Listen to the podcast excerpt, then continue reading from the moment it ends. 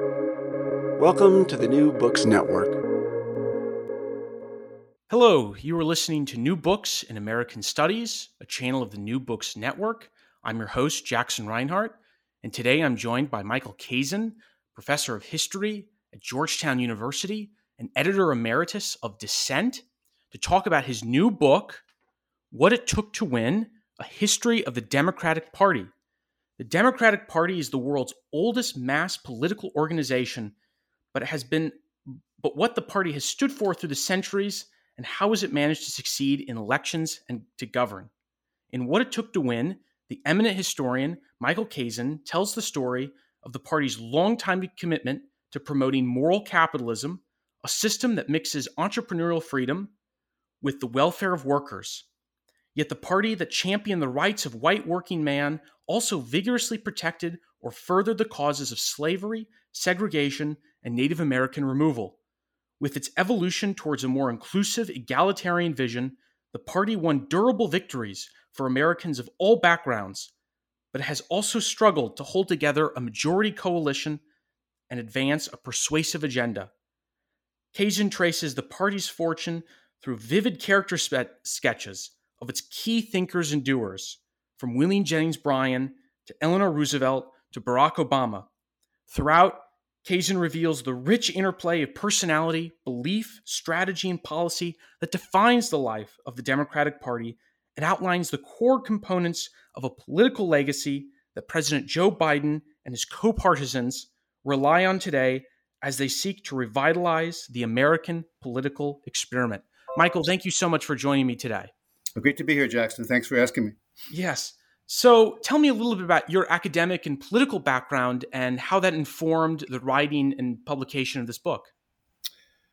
Well, I'll start with the political background because it's longer than my academic background. Um, I read about this a little bit in the book. I grew up in a liberal Democratic Party family uh, where Franklin D. Roosevelt was the closest thing to a secular saint uh, that existed. And um, I uh, campaigned for John Kennedy on the streets of my hometown in uh, New Jersey, suburb of New York City, uh, in 1960, um, and heard him speak actually at uh, a big armory, um, big auditorium in an armory not too far from my my, my house in suburban New Jersey.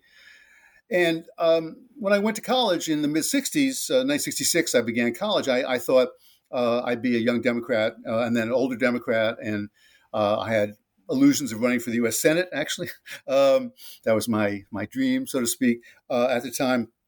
But then the war in Vietnam heated up. Um, I was angry uh, as hell at what the liberal Democratic administration, Lyndon Johnson, was doing in Vietnam and Indochina generally. And so I moved to the left and joined Students for Democratic Society, the the radical, uh, mostly white student group of the '60s. But you know, when when the uh, when the war was about to end, um, and uh, also the New Left declined as a movement in the early 70s, um, I began to see think about what the possibilities were of, of change in American politics. And I thought, for all its its crimes and all its uh, drawbacks, Democratic Party in a two party system was by far the better of the two parties. And so I, I consider myself to be a, a left wing Democrat, a progressive Democrat uh, with a capital D uh, ever since. Um, and uh, my work um, has been, I think, informed by by political questions I, have always had in the present. Actually, every book I've written, I won't go through all of them. This is my seventh book, uh, but has been prompted by questions about uh, contemporary American politics that I didn't know a good answer to, and so I've I've sought answers, at least the roots of some of those problems uh, in in the past. Um, and that's something which sometimes historians are uh, taught not not to do. Uh, it's called presentism um, at times, but uh, I try to do it with empathy for those in the past, not to um, sort of curse people in the past. I don't think there's any point in that. They're they're they're all they're all dead. Uh, they're not going to change their minds now. Whatever I think of them, so I want to explain what they did. Um, for example, uh, I wrote a biography of William Jennings Bryan, who also appears in this new book um, as an important figure in one one of the uh, chapters. And Bryan, uh, as many people out there probably know, was uh, known and is still known uh, for many people primarily uh, for two things. One, giving the Cross of Gold speech at the 1896 Democratic Convention, uh, which helped him win the nomination, the first of three nominations for president um, that he won, and also for the last public act of his life, which was defending the prosecution, being part of the prosecution in the Scopes trial, uh, arguing that the uh, state of Tennessee had every right to ban the teaching of evolutionary theory in public schools. Uh, and I was interested to understand how someone who was uh, pretty left wing on economic policy uh, was something someone you could who was sympathetic with many of the policies of the socialist parties in Europe at the time when when socialist parties were were very strong in places like Germany and the uh, Labour Party was rising in Great Britain uh, could be uh, a fundamentalist Christian, believing that every word of the Bible was was either written by or inspired by God and had to be understood literally.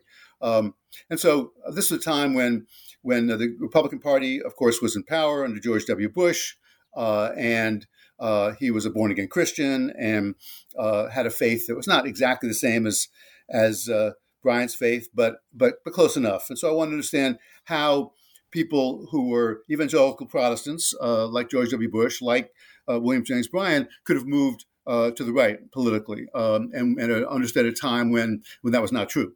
Um, so that's one example. And, and with this book, uh, more explicitly, um, I want to understand, as the title has it, you know, how Democrats have won in the past, uh, how they've lost, uh, what kind of coalitions they've built.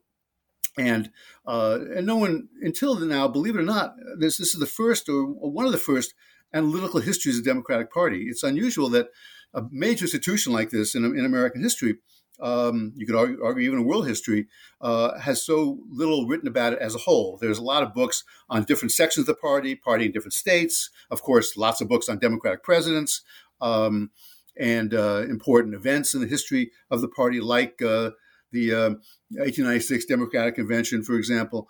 Uh, but but uh, uh, hardly any sort of analytical histories of the party explaining how the party did and why it did, why it was able to win, why it was able, why it lost at different times, um, and the and the import of that history in American history more generally. So that's what I tried to do in the book. No, I, I think you're completely right. There are numerous books on the Republican Party as an institution.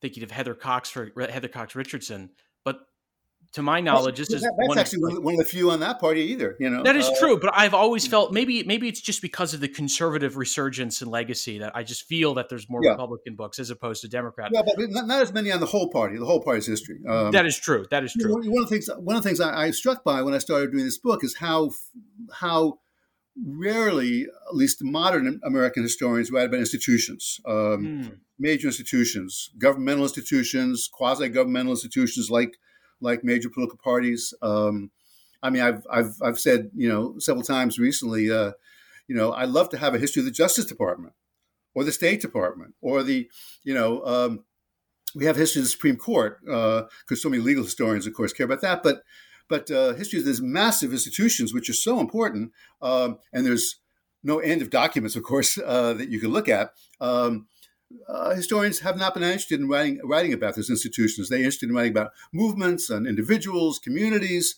Um, all this matters, of course, culture, but not these institutions, which, and we live in a society many ways structured by institutions um, from the federal government on down. So, you know, I think um, in, in, a, in my modest way, I'd like to help encourage more studies of, of this kind.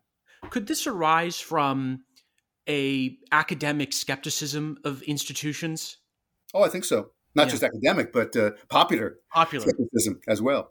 Also, it's difficult to tell a good story. I mean, how do you, how do you tell a good story about the Justice Department, which has been around since you know the Civil War, or the Agriculture Department, been around since uh, the late 19th century, and so forth? I mean, th- these are you know massive, do- massive, massive tons and tons of documents, you know, um, paper and otherwise, and and historians like to tell stories. I mean, we one of my favorite quotations about history, I, I quote it in the book, is by Jill Lepore, uh, who gave me a nice blurb as well. And, and, and Jill says, um, history is a way of making an argument by telling a story.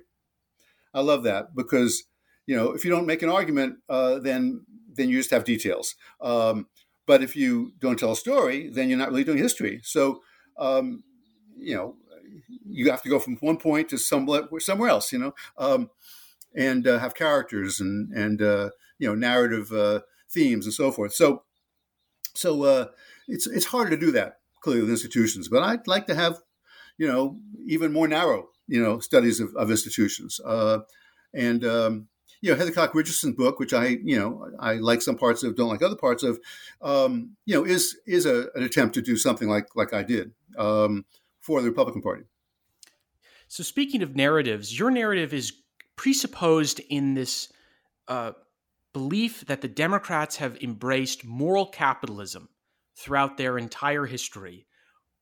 What is moral capitalism, and how has it shifted and changed throughout the history of the Democratic Party? Yeah, this is a term actually I got from my friend Lizabeth Cohen's a uh, very fine book called Making a New Deal, which was published uh, 30 years ago now, I think, but uh, but was a great history of of how uh, working people of all races actually um, in Chicago uh, went from being apathetic about politics to being, or even Republicans in the case of black uh, workers in Chicago, to be the core of the Democratic Party in, in Chicago and and in some ways in in, in this in the country as a whole. Um, and uh, what I mean by it, it's a, it's a vague term, obviously, but what I mean by it is, is on one hand, you know, most Americans, of course, accept the capitalist system. They, whether they're enthusiastic about it or just say this is the system we have, and they can't imagine a different system. But I think um, most Americans um, throughout history have wanted it to be a fairer system, have wanted uh, to uh, whittle down the power of big business, to regulate it in, in some ways, um, sometimes do away with it altogether, but uh, certainly uh, for small for for ordinary Americans to be able to start small businesses and not be crushed by the power of, of uh, large big businesses, monopolies as they often got called. At the same time, most Americans uh, more and more have worked for somebody else for a living uh, rather than work for themselves. And so in the 20th century, especially, um, have wanted wage earners to have uh, get a better deal. I think uh, um, with wages and more job security and so forth. And Democrats, when they've been successful politically, um, I think um, have usually supported one side or another of, of, of these beliefs. On the one hand, in the 19th century, moral capitalism meant opposing the power of big banks, of Wall Street, of uh, uh, the big industrial corporations that were forming in the late 19th century, like uh, uh, Carnegie Steel and um, uh, Ford Motor Company and, and others. Um, and um, but it was and, and so in that in that anti-monopoly phase of, of their of their uh, belief in and policies to promote moral capitalism, Democrats um, were leery about the power of the federal government uh, because they thought the federal government would always be in the grip of these big interests. Um, and uh, they pointed to the Senate, U.S. Senate, for example, which until the uh, Seventeenth Amendment was was uh, appointed. Senators were appointed by state legislatures. The state legislatures were easy uh, or m- many times were accused of being easy to of being bought off by uh, big corporate interests in their states, uh, and so the U.S. Senate was sometimes called the uh, the Chamber of Millionaires. Uh, when being a millionaire was being really really rich, now it's just being uh, somewhat rich. um, so. Um, and that changed in the 1890s when William Jennings Bryan ran for president in the middle of a depression. Um, and the establishment Democratic Party, led by Grover Cleveland, um, who was uh, president at the time was blamed for being in government when the depression happened, being president when the election, when the uh, depression uh, began, uh, but also for not doing anything to help ordinary people, working people who were, of course, many of them desperate for uh, uh, for relief, uh, because Democrats at the time, going back to Andrew Jackson, did not believe in creating jobs. did not believe in the government creating jobs. Did not believe in in, in regulating corporations in any major way, except for trying to get tariffs down, get uh, uh, taxes on imported goods down because they wanted to help small farmers be able to, especially be able to, and, and workers too, be able to afford you know manufactured products uh, uh at lower prices. Um, um, so, but Bryan begins to connect the party with organized labor, uh, which is beginning to grow uh, in the 1890s the early 20th century.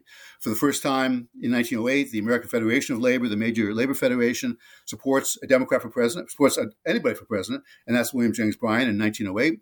And since then, the uh, Democrats have been, for the most part, a party which is, has gotten the support of most uh, labor unions. Um, and 1930s, uh, that was really a major part of the, of the, New Deal coalition that was forming this huge upsurge of, of labor uh, organizing, labor unions, labor unions in the 30s, which became really a core constituency of the Democratic Party in the way they had not really been before.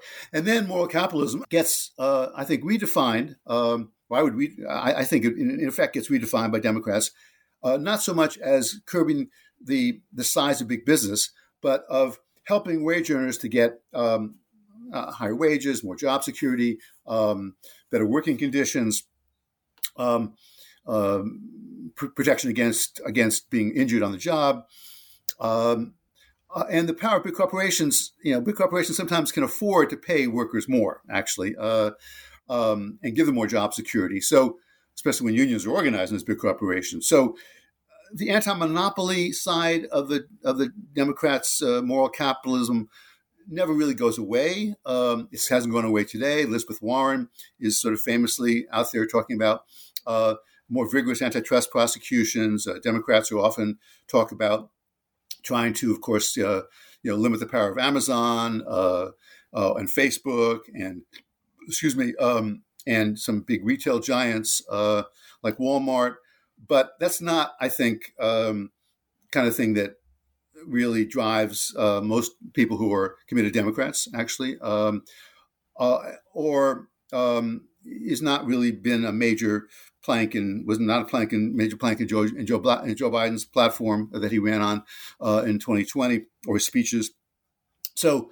Um, so I think you go from anti-monopoly being the core of moral capitalism in the 19th century to pro-worker uh, uh, being the core of moral capitalism in the 20th and, and, 21st century. Now, I'm not saying that always works. I'm not saying that always is uh, emphasized the way it uh, uh perhaps should should have been. Um, but I think if you're looking at the uh, core theme of economic um, appeals to to Americans, the Democratic Party has made.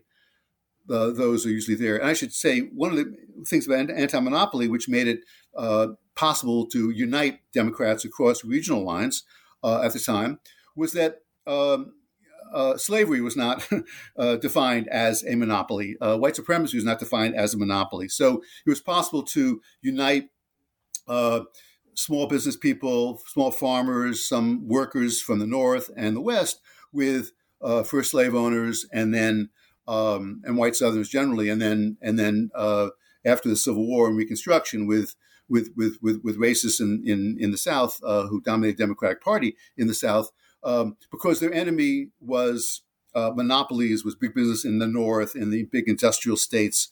Um, uh, and and so this was a, a pretty much white only party really until the 1930s, uh, and with a few rare exceptions. Um, and and so anti-monopoly was a, a useful way, I think, to unite those different groups because they, they could agree that that the big you know the robber barons of the of the Northeast and the and the Midwestern states were were a bad thing, but they didn't have to then get into the the fact that uh, this was um, a party for uh, for white whites only, and for the most part white men only, because of course women couldn't vote in uh, in most states until the early 20th century.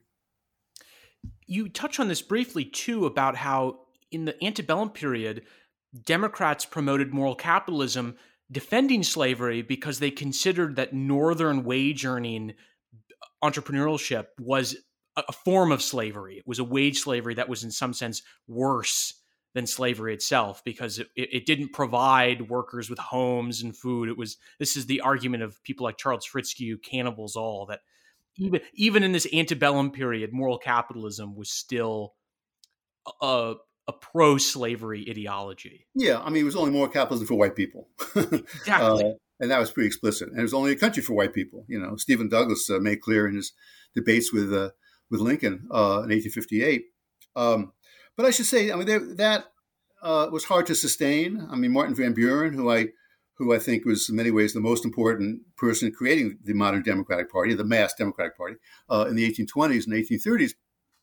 Um, he, he, he split with the party uh, in 1848 uh, after the Mexican War to be the candidate of the Free Soil Party, which uh, was a party which really began uh, a migration of a lot of white people in the North towards the Republicans, and which were not formed until six years later. But um, and Van Buren was, you know, the creator, uh, one of the main creators of the Democratic Party, um, but um, he believed that uh, the the Southern Democrats had and the slave owning Democrats had much too much power in the party, uh, and he was opposed to expanding uh, slavery into the territories that were captured uh, from Mexico uh, during the Mexican War. So, um, and this and the Democratic Party split uh, over the issue of expansion of slavery. Not right away; it took a while.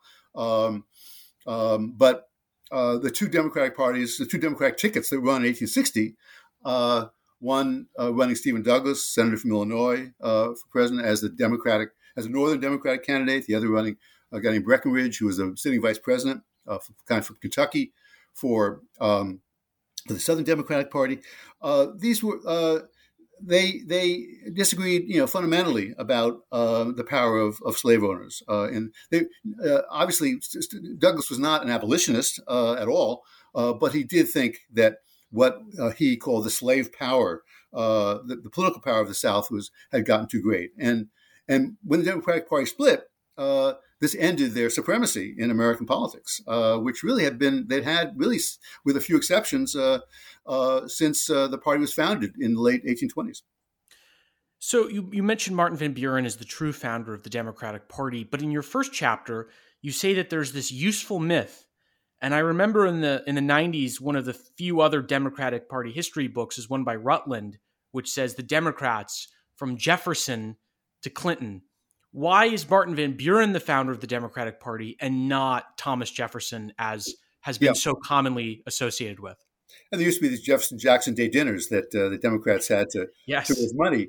But then, you know, the the, uh, the recognition that these guys were big slave owners. Uh, um, uh, Democrats don't have Jefferson Jackson Day dinners anymore. I think there's some John John Lewis dinners, for example. Uh, well, when I was growing up, when I was growing up, it was still we still thought that Andrew Jackson and Woodrow Wilson were these great titans of the Democratic Party. Yeah, right. And I was raised in very well. They were titans of the Democratic Party. Whether or not they're titans to be to be praised uh, is a different but matter. It but. was it was in it was in a celebratory sense. So it's oh, amazing sure. yeah. how in twenty years it's changed. Yeah. Yeah. Yeah.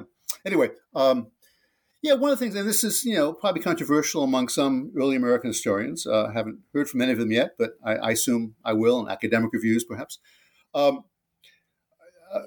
certainly the party system is called the first party system did begin during really during uh, George Washington's second term uh, in the middle of the 1790s. Uh, by and this is sort of famous story, you know, um, well-known story to anybody who's seen Hamilton, uh, the musical, but also uh, you know, anybody who's, who's, who's, taken AP history or something like that. Um, course in, in political history at any time you know, Hamilton, uh, Alexander Hamilton and Thomas Jefferson fell out in in uh, uh, in, in, Washington's cabinet, and um, the people who followed Hamilton called themselves the Federalists. Uh, those who followed Jefferson called themselves the Democratic Republicans. Uh, Democratic Republicans were were repressed or were tempted to be repressed by John Adams during um, the late 1790s, um, when it looked like the U.S. might go to war with France. Um, but and then Jefferson uh, wins the election of 1800, and, and and and slowly but surely the Federalists pretty much die out as a party. But those parties were not mass parties. First of all, uh, in 1800, I didn't know this before I started to write the book. Only 10% of eligible voters voted uh, in that presidential election, uh, which amounts to 67,000 men only voting um, at the time when the population was about 4 million. And 67,000 I mean, I live in Washington D.C. and, and my ward and the one adjoining ward have sixty-seven thousand people living in them. You know, um, and uh, far more than that, that, that voted just in D.C. in the last presidential election, of course. So um, even given the, the, the small American population at the time, that was a very small group. Um, so it wasn't a mass party. Uh, these were parties of notables, is is the way one historian has put it.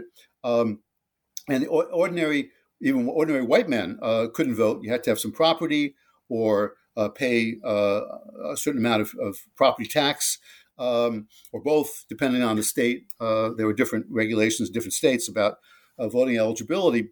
Uh, but more than that, when Jefferson was elected in 1800, he gives his famous speech, you know, um, his inauguration. we are all Republicans, we're all Federalists. But what he actually meant by that, according to uh, uh, most of the histories I've read, is that now we don't have to have these divisions anymore. Uh, in effect, he was saying, let's all be Republicans now. Uh, and um, and he, he made some statements, which I quote in the book, uh, during his presidency, arguing that parties are bad things. We don't want competitive parties. You know, uh, this was an older uh, belief at the time, uh, political theorists called republicanism with a small r, which is that you know men of standing and education um, who believe in um, uh, a virtuous republic should get together and, and get beyond their petty differences and really uh, govern the country for the good of the large majority. Uh, but the large majority does not have to be involved in a serious way in making those decisions. Um, and this is, of course, how the Constitution was written and framed and um, in many ways ratified. Uh, so, so uh, uh, I, I, argue that that that the 1820s was really the time when the when the when the Democratic Party, as a mass institution that we still have today, was born, um, because um, uh, the party differences that did exist in the first party system uh, were differences among elites, uh, elite figures for the most part, and also um, they um, uh, the, the, man who triumphed from those elite differences, Thomas Jefferson, and his supporters tried to do away with party with parties afterwards, and didn't didn't think parties were a good thing at all. So, so uh, it's only 1820s to 30s that you get the rise of first the Democrats and then the Whigs opposing the Democrats in the 1830s. Parties that believe uh, well, we, would rather, you know, the other party didn't exist, but we accept the fact that it does exist and that we're going to have to go into election with the whole apparatus of campaigning that we're used to today, with, um, at the time, a, a, partisan press, now partisan cable channels, uh, and literature of various kinds, uh, uh and uh, everything else, you know, we know of consultants and so forth. Um, and uh, beginning of actually pollsters uh, that people had in a very rudimentary way back then, um, usually holding, holding polls in barbershops and bars, um, and uh, and having having machines or at least organizations in in especially in swing states uh, which could turn out the vote. I mean that's when you have Tammany Hall beginning as a machine in the 1820s and 30s in a in a serious way. Um, and it lasts really until the 1960s, 1970s, um, and Republican machines beginning in places like Philadelphia as well. So that's why I see Van Buren as the most important figure in the creation of the party, not Thomas Jefferson. I remember reading that quote uh, from Jefferson in your book, and I'm always reminded of Christopher Hitchens' quote, a Jefferson admirer who said that bipartisanship is a euphemism for a one party state. and and up until the 1820s, the era of good feelings, it pretty much was a one party state. So you've mentioned that in the aftermath of the creation of the Democratic Party, ja- uh, Andrew Jackson becomes this you know national figure. The Democratic Party is this incredibly successful party up until the Civil War, until there's the split over slavery. The the, the Confederacy uh, delegitimizes Democrats quite tremendously. How were Democrats able, especially with the use of the of, of advanced machine politics, to uh, not only survive the Reconstruction period, but in a sense flourish electorally in the Gilded Age? Well, they don't flourish. You know, I mean, the Gilded Age is kind of like a period like now. Uh, you might say, in terms of division between, you know, uh, you might say, uh, like now with economic equality uh, being very great, um, but also that there's really no majority party. The parties shared uh, control of the presidency. The Republicans wanted more. Uh, Democrats control the House more often in the Gilded Age. Republicans control the Senate more. Uh, there are lots of swing states. Indiana was a swing state, for example, uh, in a way it hasn't been for a long time. Um, so um, Democrats were able to rebuild themselves after the Civil War and Reconstruction. Um, first of all, by making the South solid, uh, uh, even more than it had been before um, the Civil War. And uh, this is, of course, based on uh, both on two things. First, uh, suppressing the black vote, disenfranchising uh, most black voters, which was accomplished, you know, most states by the 1890s. Uh, but also, began even before then, uh, during the end of Reconstruction, but also by appealing to um, to white working men, especially immigrants. and I have a chapter on bosses called Bosses North and South about the Gilded Age. Uh, focusing on um, a guy named Ben Tillman, who was the, the boss of South Carolina and um, famous, uh, often called Pitchfork Ben Tillman, because he uh, uh, he, he uh, made a vow uh, during the Depression of the 1890s he was going to go to Washington and stick a pitchfork in the fat Grover Cleveland. Uh, and um, and this was a sign, actually, that that yes, he was a horrible white supremacist and racist, um, but he also had a program to help uh, ordinary white farmers in South Carolina and, by extension, uh, across the South. With he believed in crop subsidies. Uh, he started a whole new agricultural college, uh, which is now called Clemson, uh, um, because the University of South Carolina was only um, educating the uh, the sons of big planters. Um, and he kind of co-opted the Farmers Alliance, which was the precursor of the Populist Party in South Carolina. Um, so, uh, in the north, Tammany Hall, which I focus on, and, and, some other Democratic machines in smaller cities like Albany and uh, um, out in San Francisco as well, uh, we're appealing to immigrants, especially Irish immigrants, who are a large uh, group in the population of all of these cities, um, with um, some of the things that you know people who've written anything about, written anything about bosses uh, is familiar with. Um, uh, helping them find jobs, get out of jail, um, also sort of attending people's cultural events, weddings, funerals, uh, bar mitzvahs, uh, christenings, and so forth. Sort of being there to uh, uh to be the the government in, in effect uh, for a lot of ordinary people. When a time when city government was not very strong in most of these places, was not really providing services. Um, so both emotionally, psychologically, if you will, and to a certain degree materially, the big city machines. Um, uh, did this, and and and some of the horrible white racists like Ben Tillman did it to some degree too. Now they didn't they didn't create a welfare state; they weren't able to. Um, at least the Northerners weren't able to because they didn't control the state governments. Uh, and even if they had, it's unclear if they would have done that. But this is, I think, the beginning, um, especially in the North, of the kind of programs, the kind of concern for ordinary working people that would eventually flourish, you know, in, in the New Deal. Uh, and not surprisingly, there are Tammany figures like Senator Robert Wagner uh, from New York, uh, who become really important New Dealers uh, in a way that if you uh, think only of the um, uh, the Boss Tweed image of the of Tammany Hall, just corrupt, stealing money from ordinary people, buying people's votes, stuffing ballot boxes, nothing but corrupt.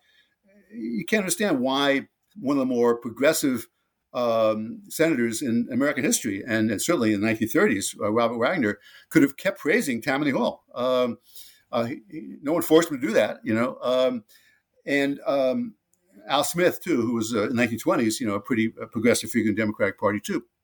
Uh, first Catholic candidate, major party candidate for president, also he and Wagner were good friends, and they both were um, scions of, of Tammany Hall. Tammany Hall. So um, I think that's how a long answer to your question. That's how the Democratic Party began, I think, to come back and to and to um, sort of get the uh, be able to wear the title uh, of being the party of of the working man. Now it meant. Uh, in, in, both these places, almost entirely just the white working man. Though Tammany did appeal to a certain degree to, to black people when they began moving to New York City during the Great Migration uh, during World War One, because again, you know what it took to win. You have to win votes, and anybody anybody who could vote, you know, uh, machines wanted their votes. Obviously, that's how you that's how you get more votes than the other guy. No, I, I appreciate your rather positive profile of machines as a as a son of Chicago. I've defended machine politics against conservative complaints for years, so to, for, that emphasis is appreciated. And I should clarify. I, I, I suppose when I meant flourish, I didn't mean yeah a New Deal era dominant majorities. But seemingly, I don't think anyone after 1865 would have thought, well, the Democrats would have held the majority in, in the House for however many years afterwards. And they and they win it back in 1874, you know, and that helps. Yeah. And unfortunately, helps end Reconstruction. Uh, oh yeah, because, because, there's no even though uh, Ulysses Grant uh, is still president until 1877, uh, the Democratic House is not going to be appropriating a lot more money for uh, helping troops uh, enforce black people's rights in the South after that. And something else happens I should mention really quickly. I know we want to get on. We're still in the 19th century here, but um, is the fact that uh, Democrats uh, begin in the 1870s to stand for something that Bryan becomes later famous for standing for. That is, you know, um, uh, inflating the money supply, basing money on nothing but the full faith and credit of the federal government, so-called greenbacks, or um, basing it on silver as well as gold uh, silver is a lot more plentiful uh, than gold. So, you know, helping people get out of debt um, and uh, be able to get loans at lower interest rates because more money money is more plentiful to start small businesses. So, uh, th- this this remains uh, a democratic uh, sort of talking point in many ways until 1930s when when FDR takes the country off the gold standard. So, so um, and that's something that helps them win uh, northern votes in 1874 and went back the House. So you've mentioned Bryan. What happens in the context of the 1890s that allows this rather inexperienced Nebraska congressman to become not only a nominee once, but three times? And then how does his movement influence the rather successful presidency of Woodrow Wilson? Sure. Well, he's um, a small P populist. Uh, he is allied with the People's Party. Uh, the People's Party fuses with the Democrats in 1896, his first presidential campaign. And the, and the People's Party, as some people probably out there know, is a sort of closest thing you might say to a social democratic movement um, in the in the late 19th century, and it's much larger than the than the uh, than the Socialist Party, which is formed in 1901. Um, politics aren't aren't exactly the same, but uh, and so Bryan becomes identified with a uh, again, reversing the democratic tradition up to that point, becomes becomes identified with a, a politics which says if if if people need help from the federal government, the federal government should try to get them help. Um, that is, um, uh, he he he for a while he supports nationalization of the railroads, for example, to make sure that the government will be able to regulate the fares of the railroads and also, you know, make sure that workers are treated well because there are a lot of big railroad strikes in the, in the late 19th century. Um, and uh, as I said before, he supports labor unions. He gives a big Labor Day speech in 1896 in Chicago uh, to uh, a mass of workers. And um, and so the crisis of the 1890s is is as serious, you know, a, a economic crisis in many ways as as the, as the Great Depression of the 1930s. It doesn't last as long, lasts only about four years, but but it's it's it's the worst depression America's ever faced. And you have uh, the growth of a big uh, railway union led by Eugene Debs, uh, the future socialist leader. You have um, the the People's Party growing in the middle of the 1890s until they fuse with Bryan. Uh, and Bryan is and his and Bryan Democrats who support him are aligned with these insurgencies in many ways. They're aligned aligning with the um, discontent in the country of small farmers and many wage earners. Uh, now, there's not enough of them to win the election in 1896, uh, but uh, during the Great Depression, when Bryan is running as a candidate of the party that's been in power, at least in the presidency during during the Depression, uh, and he split his party because Grover Cleveland, the sitting president, basically tells conservative Democrats, go ahead and vote for William McKinley, the Republican, or for a third party sort of gold, gold Democrat ticket, as it's known, which is just another sort of stalking stalking horse for the Republicans. Um, but this, I think, he really does change the party. Uh, um, for good, uh, or at least forever. Whether it's good or not, it's up to people to decide. But uh, because it's really at that point that Democrats do become uh, the party of what you might call big government, uh, which they had not been before at all. But of course, he does it using Jacksonian rhetoric, using Jeffersonian rhetoric that we're still a party of the common person. We're against uh, elites controlling big government, but we think we want the people to control big government. Um, so that's that's an important rhetorical rhetorical change. You can see it in Democratic platforms. If you read Democratic platforms, which of course you can do online, um, you see a really you know market change in 1896, and that change continues arguably until the 1990s when Bill Clinton's platforms, to some degree, fudge on some of those issues. Um, but even now, if you look at uh, the Democratic platform last year, which runs to many hundreds of pages and hardly anybody ever reads them anymore, but uh, you know you can see a lot of echoes of, of Bryan's campaign in 1896. So, how does Bryan lead to the ascendancy of, of Woodrow Wilson? It seems that Woodrow Wilson, by a fluke, by a split of the Republicans, becomes president. And he isn't even a very progressive person prior to 1912, but he fundamentally changes the structure of the American government in his eight years of presidency. Yeah. um, well, Wilson, you know, as you say, didn't like Bryan. Uh, uh, 1906, he uh, he said in, in, a letter to a friend, you know, uh, how in effect, uh, how are we going to get this guy out of the party? We don't want him to win the nomination a third time. Uh, Wilson was very much a sort of Grover Cleveland Democrat. Um, uh, but look, he's a he becomes a politician. He runs for governor of uh, New Jersey in, 19, in 1910 um, on a pretty progressive platform. You know, he sees where the party is and where it's going, and so he wants to win the uh, nomination, and so he he changes. I think he does change actually um, in his his heart as well as uh, in his rhetoric. Um, he does see problems with the power of big business. He does see that workers are getting a bum deal. You know, uh, they're not in unions. So um, uh, I think he he does um, uh, have a conversion of sorts. Um, and and also he has support. we forget that, that the both parties had both more progressive wings and more conservative wings at this time. And the Southern Democrats, who were the largest single part of the Democratic Party uh, when Wilson was president, uh, do support a lot of the bills that we now think of as you know progressive bills. Uh, uh the, the, beginning of the Federal Reserve System. Um, they support uh, creation of income tax. Uh, they support popular election of senators. they support an eight-hour day for railroad workers all these bills, um, not the amendments, but all the bills I mentioned are um, are sponsored by by um, Southern representatives. They even have the names of the Southern representatives. Adam, the Adamson bill to create an eight-hour day for railroad workers, for example. Adamson was a, a congressman from Georgia. Um, you know, sort of a white-only voter state. Right? Um, so. Uh, uh, again, this is the anti-monopoly side of, uh, of, of, moral capitalism for the most part. Um, um, and then, of course, in World War One, you know, uh, the the federal state becomes larger, uh, at least temporarily, and um, and the war is, of course, uh, a war that, uh, as as uh, Wilson famously says in his speech called for declaration of war, we must have a war to have the world made safe for democracy, and um, and that, of course, begins the association of of Democrats, rightly or wrongly, with with sort of idealistic, supposedly uh, uh, crusades uh, overseas. You know, uh, sometimes necessary ones like World War II. Uh, sometimes ones I would not argue were necessary, like Vietnam and, and World War One. But nevertheless, um, in some ways, what Wilson did is also, you might say, you know, saying the government should be on the side of ordinary people around the world who want democracy, whether or not that was uh, what really true, uh, that's what those people really wanted or not, it's a different question. Or whether the U.S. could, military might could help them get it, different question. But nevertheless, rhetorically, uh, that I think becomes a major part of of, of party uh, doctrine from Wilson onward.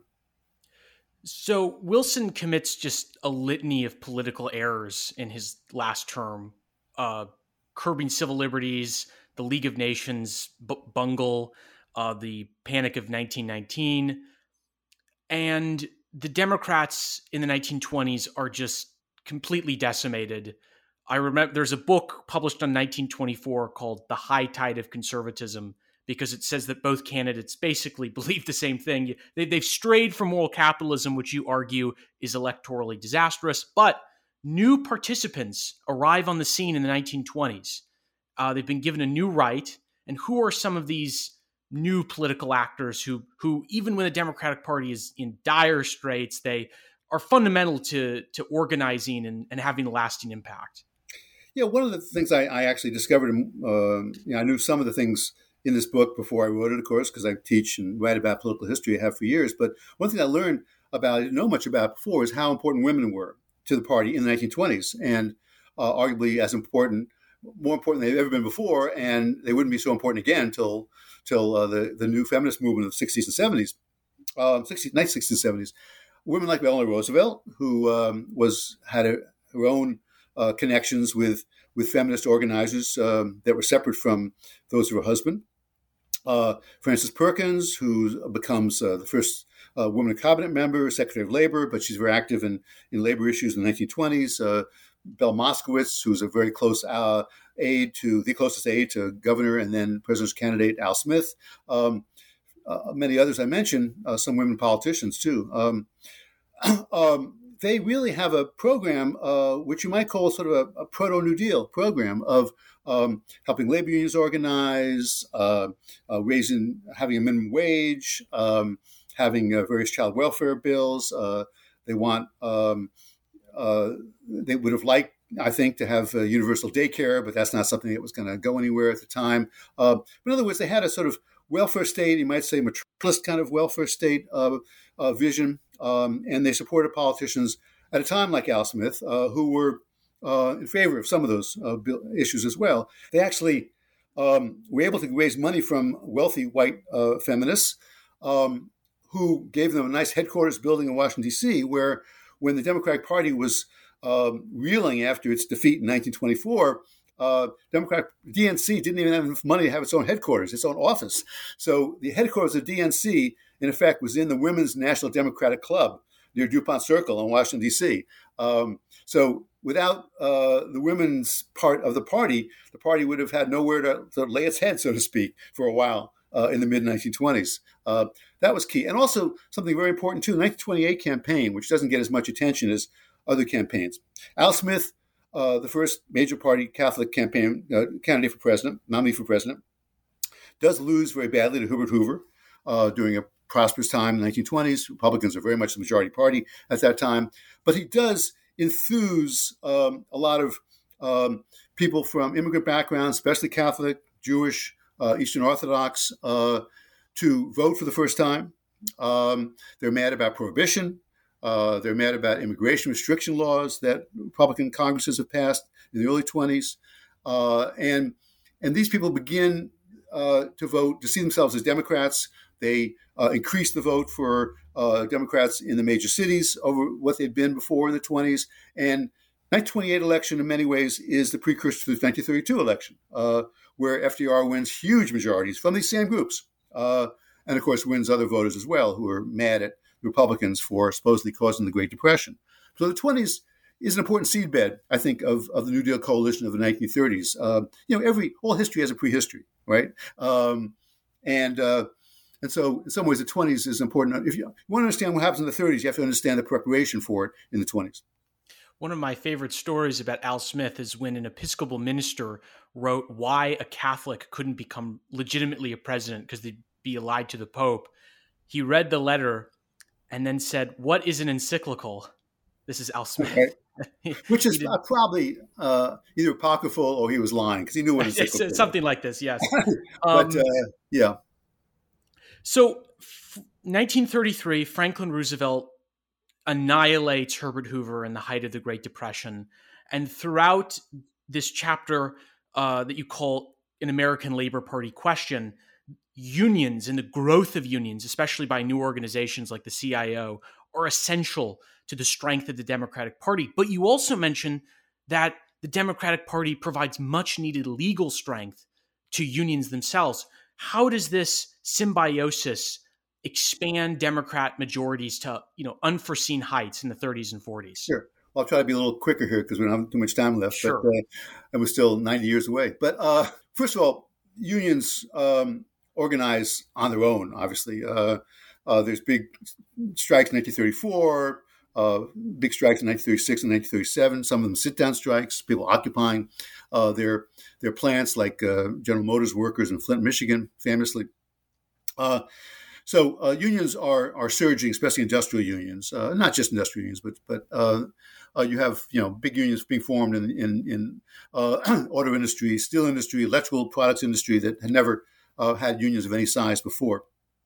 Um, and these unions see the Democratic Party as a natural ally, partly because Roosevelt wanted to increase purchasing power during the Great Depression, and one of the ways to do that, of course, is workers get higher wages. And one of the ways to make sure they have higher wages is they have strong unions.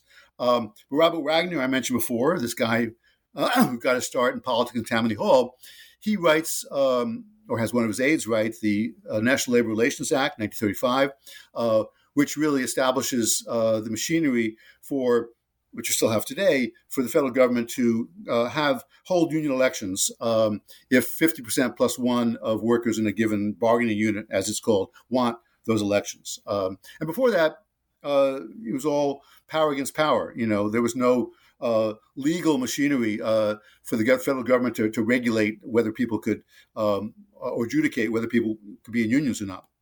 Um, and uh, uh, and then um, also um, uh, Roosevelt uh, does bring the economy back to a degree, uh, at least until the late 1930s, and and of course this also helps get more people jobs. He also creates jobs, of course, uh, well the, the, Congress does uh, with the Works Progress Administration, Public Works Administration, Tennessee Valley Authority, various these alphabet agencies, um, and and so. Um, a lot of people in the, in the, leadership of the labor unions, some of whom have been socialists before, uh, like Walter Reuther, guy in the auto workers, and Sidney Hillman in the clothing workers. Um, they say, well, third parties are not going to do it. We need to affiliate ourselves with a party that clearly has shown an interest in helping us, you know, um, uh, to the degree it can. So they become, so this is when labor becomes not just sometime allied with the Democratic Party, but solidly allied with the Democratic Party, which still is today in its more, much more weakened state.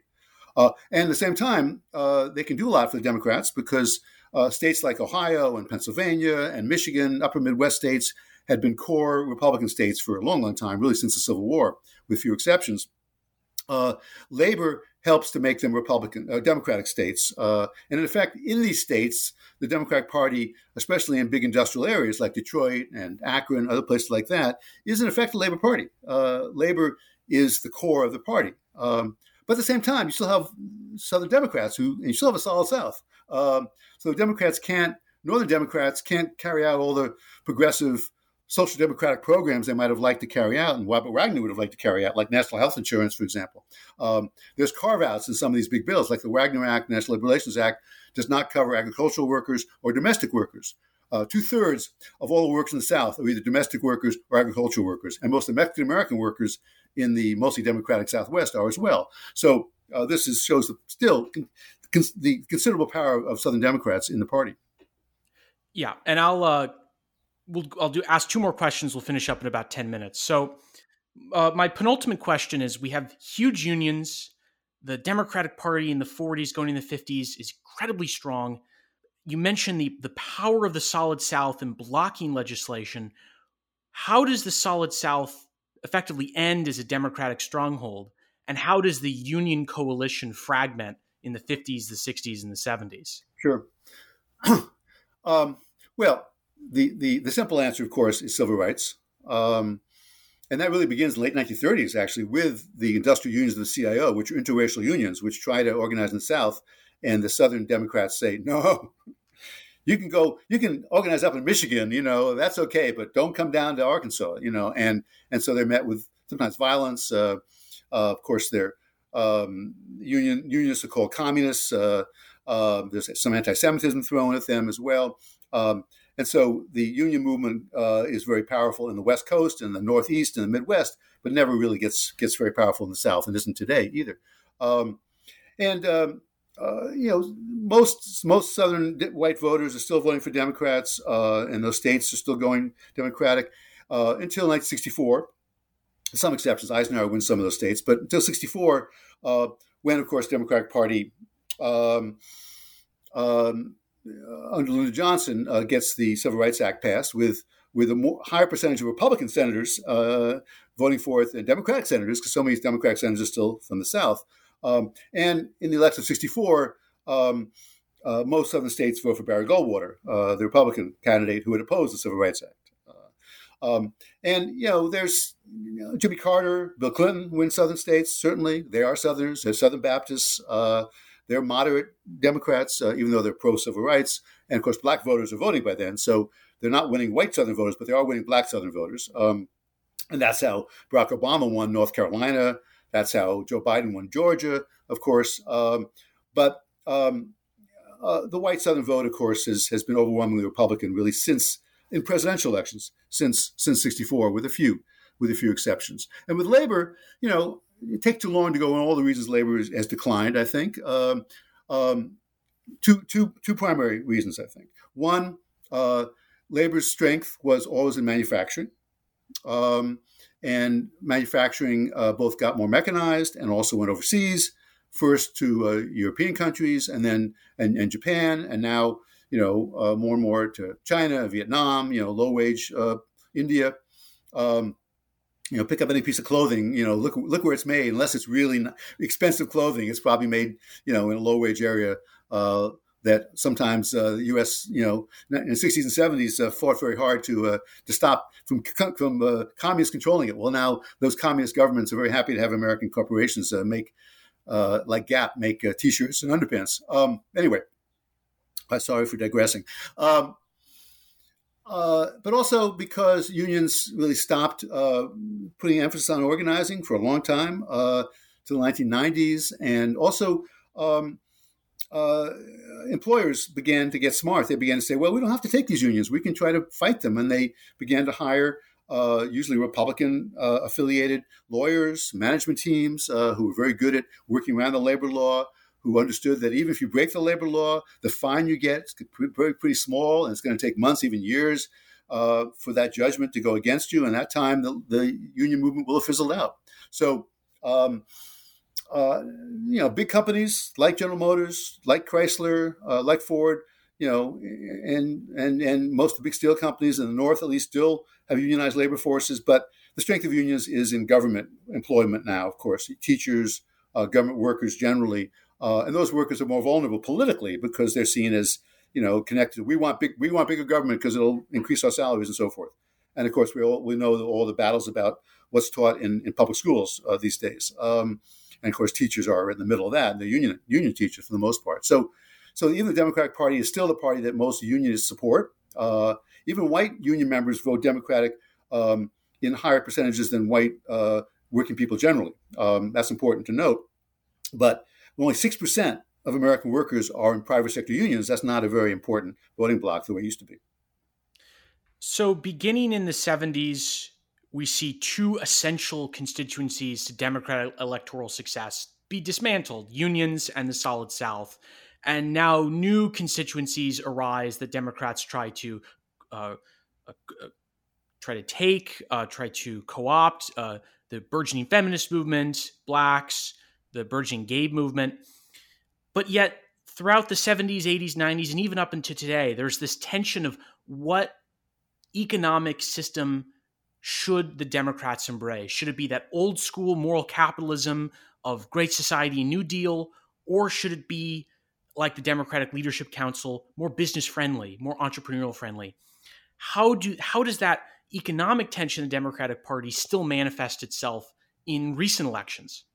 Well, sure. Well, just look at the just look at the uh, candidates who ran uh, for the Democratic nomination. You have Michael Bloomberg on one hand, uh, who you know is on the so-called social issues, abortion, gun control, you know, uh, racial justice. You know, he's he was all there with uh, with more progressive Democrats, but on economic issues, antitrust, uh, um, supporting unions, um, redistribution of wealth more generally, he was of course not on the side of redistributing part of his billions to people. And, and of course, on the on the left, you had Bernie Sanders, famously a you know self-proclaimed socialist, and Elizabeth Warren, who between them, I think, sort of you could say. Uh, include, you know, most important themes of moral capitalism I talked about: anti-monopoly, more for for Warren, uh, and of course, pro-worker uh, changes for uh, for Sanders. Um, and look, at Democrats to win have always had to be a broad coalition. I mean, the Republicans um, uh, were are still pretty broad themselves, even even if uh, we think they're mostly the party of white evangelical Christians. They are primarily, but as you know, they're picking up more votes from Latino working class people. Um, they uh, are picking up, you know, they they're the they're, the, the, the party of, of most white working class people today. So uh, whether evangelical Christians or not, so um, you know, I think uh, important to realize that you have to juggle these constituencies and and Democrats, of course, have to raise money from from a lot of rich people as well. Now, some of the people they raise a lot of money from, like George Soros, are actually on on the side of some of the economic uh, redistribution, uh, unlike say Bloomberg. But but it's uh, you know it's, it's complicated and also change um, in American politics. I think doesn't happen from the top primarily. It happens from the middle and the bottom. It happens from social movements, from popular discontent, forming, uh, compelling, making a compelling case uh, to politicians if you don't address our discontents, you're going to lose. Bryan did that in 1896. He still lost, but he did better than he probably would have if he'd run as a Grover Cleveland Democrat. Um, and uh, same is true today. So Joe Biden sort of in his campaign in 2020 had to balance these uh, things as a sort of in the center of this differences, and he won in part because uh, he was able to do that, in part because he wasn't Donald Trump. But um, uh, and I think Democrats still have to do that. And of course, with such narrow majorities, you know, unfortunately, you know, we have uh, this sort of uh, virtual president named uh, Joe Manchin. Um, and, uh, you know, unless you make Joe Manchin happy, you're not going to get any parts of the Build Back Better plan uh, through the Senate, right? So, um, with narrow majorities, you don't usually pass transformative legislation. you know, I wrote about this in a New York Times piece right before my book came out, late February, but you know, it's naive to think that Democrats are going to be able to recreate the kind of kind of big changes that Wilson helped to bring about, uh, that FDR helped to bring about, Lyndon Johnson helped to bring about, uh, because in those periods Democrats had big majorities. You know, uh, they couldn't pass anything they wanted to. They had splits in the party, as I mentioned before. But but um, the, the all all the battles were you know can you get you know enough Democrats you know to agree to this? Uh, and now you have to get every single Democrat in the Senate to agree to it, and pretty much every one in the House too. Uh, and that's a whole lot harder. Yeah, it's it's amazing that in 08 the Democrats had all of these House members, but that was still less than an average 1980s Democratic House during the Reagan high tide conservatism. Well, I, I, absolutely love the end of your book talking about the casino hotel union in Vegas as a potential future for democratic bottom up grassroots union activism. Michael, thank you so much for talking about this exceptional book that I think Democrats and Republicans alike uh, in the in you know in the words of Obama, all Americans will appreciate this book. But before we go, just talk a little bit about your future academic plans. What is in store for you writing or with research? Well, actually, you know, I'm, i began as a labor historian, uh, and I stress you know working class issues a lot in this book. Of course, um, my first book was about the building trades in San Francisco in the Progressive era. They're a very, very strong part of the American Federation of Labor. And I'm returning to that period. I'm going to write a biography of Samuel Gompers, uh, who was the um, president of the American Federation of Labor for um, almost 40 years uh, um, until his death in 1925. And uh, but write about him in the context of um, the rise of American unionism in the late 19th and early 20th centuries, um, talking about sort of alternate paths to building labor movement that were espoused by people like Eugene Debs, by uh, people like uh, uh, leaders and industrial workers of the world, um, uh, by women garment workers in New York City, for example. So I'm really interested in, in you know how class was understood and how class issues were fought about uh, by working people in this period. Um, with Gompers in the center of it, because he was, even though most people don't even know his name today or don't know much about him at all. He was, I think, the most important labor leader in American history, and um, and I think I want to sort of recreate uh, and and reinterpret that that period um, for uh, for readers. It's a period I've always cared a lot about. I wrote a biography of William Jennings Bryan, my first book on labor in the progressive era, and so forth. I wrote a book about uh, opposition to World War One, for example, called War Against War. So I love the period, like Gilded Age progressive era period. I, sort of I always like returning to it, and this is a way of doing that with labor in the center. Well, very exciting. I look forward to reading that when it finally gets published. Michael, thank you again so much for the interview. This has been uh, New Books in American Studies, a channel of the New Books Network. I'm your host, Jackson Reinhart. Thank you so much for listening. Have a good day. Goodbye.